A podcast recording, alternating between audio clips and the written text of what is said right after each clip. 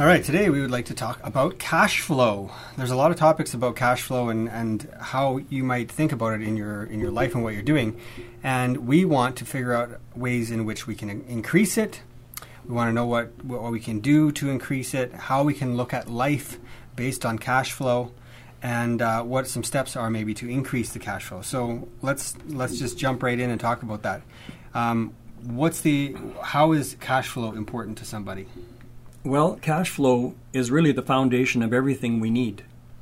We need income to pay, like regular income, to pay for our basic necessities of life food, clothing, shelter. We need income to provide for our families, uh, all of our needs. It's about income. So, what are we doing to create income? I think, for the most part, a lot of people are um, they're gathering assets and they're accumulating but their income isn't the focus. It's accumulating a certain amount of money at a certain period down the road that has a rate of return that we have no control over, and it has inflation, and there's taxes, and we really don't know what any of those things are. And, and so we're trying to build a financial plan to provide a certain pool of cash down the road, but we still don't even know how much income we can receive from that either. So, what I've discovered over the last, I'm going to say, eight years, is the importance of creating multiple sources of income. And everything that I do, I want to try and figure out how to create an income from it. When I choose investments, I want to know that they're creating monthly income. And that income, more often than not, is, is a dividend or it's a profit that the investment is actually sharing or paying out.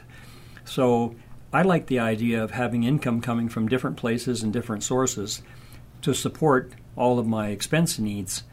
So, and I got more control over creating income than I do trying to accumulate a certain pool of cash. Like some people say, well, you need a million dollars accumulated by the time you're 65. Well, that's a pretty difficult thing for most people to achieve. In 25 years, I'd have to say I probably only had three clients out of 400 families that ever accumulated a million dollars in their investment portfolios. And the truth is, None of them could uh, enjoy it. They were fearful if it went down in value. They were afraid to take it out and spend it because they, they, couldn't replace it. They were afraid if it went down in value, or if they took it out, they'd have to pay tax on it. So there was there was no enjoyment to having a million dollars. So they they're going to die and still have their million dollars sitting there, and the government's going to get half of it at the end of the day. That's really disappointing, and I think that goes totally against what what we want to create an income in retirement for and its lifestyle so we can actually use it and enjoy it. So if you've got a machine that's generating $50,000 a year income, uh, you want to keep that machine for the whole of your life so it keeps generating income for you. You don't have to worry about spending your, your capital or your original investment. You've created something that generates income. And that's what you can count on and not worry about losing sleep, uh, you know, overnight.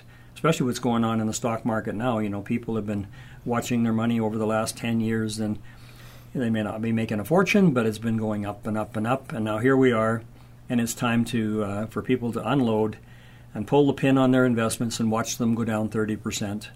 And it's discouraging, absolutely discouraging to, to go through this. And at my age, I'm not willing to go through it one more time. I don't have enough cycles left in me. And I know a lot of my clients and friends are in the same boat. They're fed up. They've had enough of this, and they're not going to do it anymore.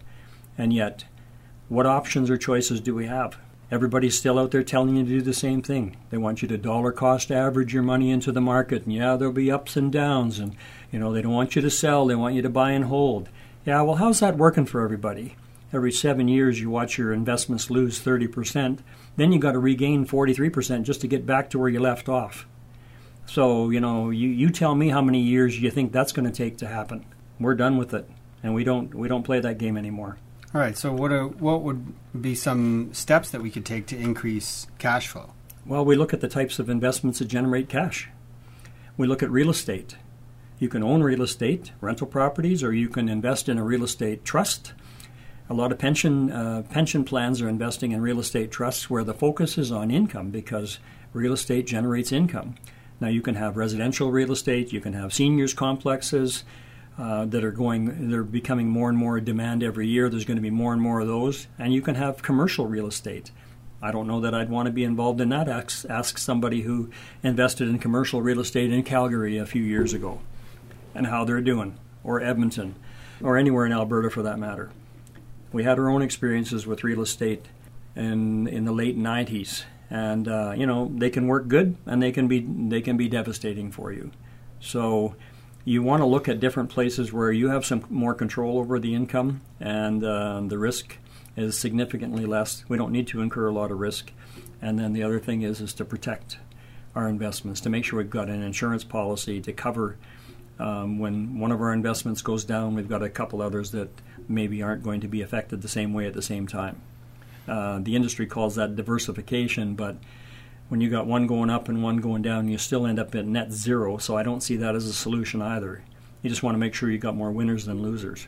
Yeah, so you think about some of the, the options that you have for, for things that can produce cash flow for you, and that would be dividend producing investments, and yep. that could be real estate. You know, that could be um, buying a house down the street and then Airbnb in the top and having a rental in the bottom. Mm-hmm. Um, that could be even just um, renting your car um, during the week.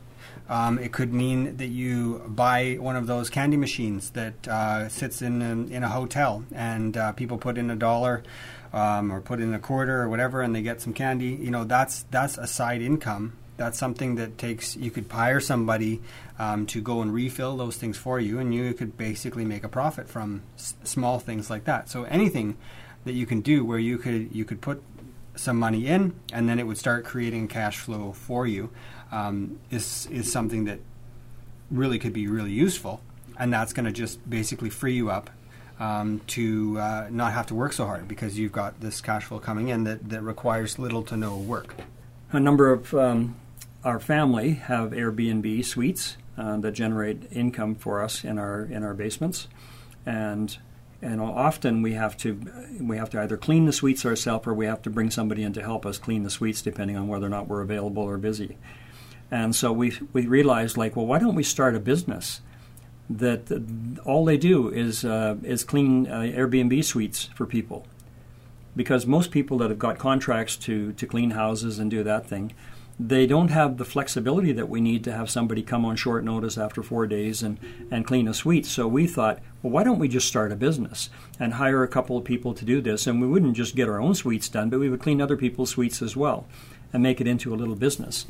And you don't need to, it's not a big investment. You just need to train a couple of people on how to clean properly. And then, and then you put it out there that you're available to, have, to clean suites.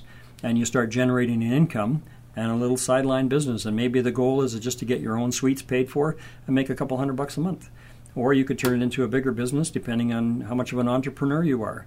That's just one little thing, one little idea.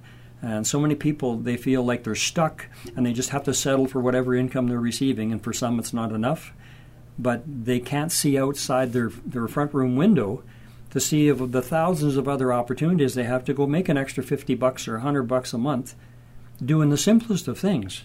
It could be washing windows. It could be um, washing walls for somebody. My own my own house. Uh, my wife said we need we need some help to get somebody to come in here and wash down the walls. Well, the average housekeeper does could do that, I suppose, but it would be over and above their regular maintenance. But there's an idea for somebody. You just say, I'm going to I'm gonna go out and put myself out there so I can wash walls uh, for springtime and, and make some extra money.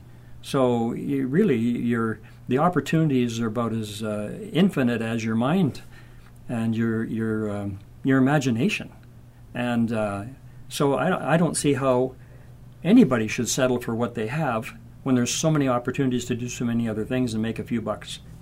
It really is just people just have to think for a bit, put their imagination to work, and say, "Well, what could I do?"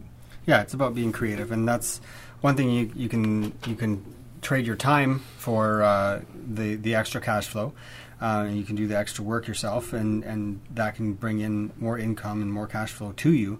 Uh, or you can you can think that next level of being able to how can I do this with completely hands off, where you know it might take me some work at the beginning to get things all set up, hire the right people to clean clean Airbnb suites, and then you know that's a business that's just on its on its own running on the side, and you're just getting the profits from it.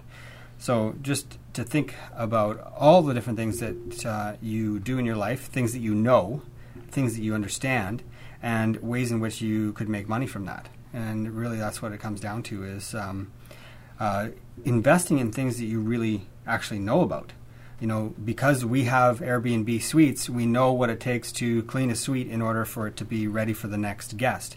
So for us to create a, a small business that does that all of a sudden, uh, we're qualified to do that because we actually know about it. Um, you know, I would not go out there and um, say, okay, well, I'm just going to go and trade some cryptocurrency stuff because I have no idea about it. That's not what I. That's not what I know about. Um, I, I, don't know the ins and outs about it. I actually understand the math of how a whole bunch of cryptocurrency stuff works, but I don't understand um, the trading of it or uh, the purchasing of it for, for various reasons. So I would never do that. I would never invest invest my money in that area because I don't know anything about it. Any final thoughts about cash flow? Um, cash flow is the foundation of everything. Whether you're an individual trying to figure out how to, to meet your monthly expenses or whether you own a business, it's always about cash flow and access to capital. That's the foundation of everything we do.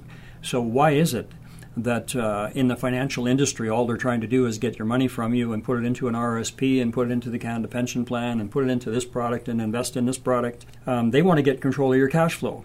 So once they have your money, then they take it and reuse it and, and reinvest it and do things with it. My goal is to have my clients keep more of whatever money they currently are earning and then redirecting it to where it's best put to use for them.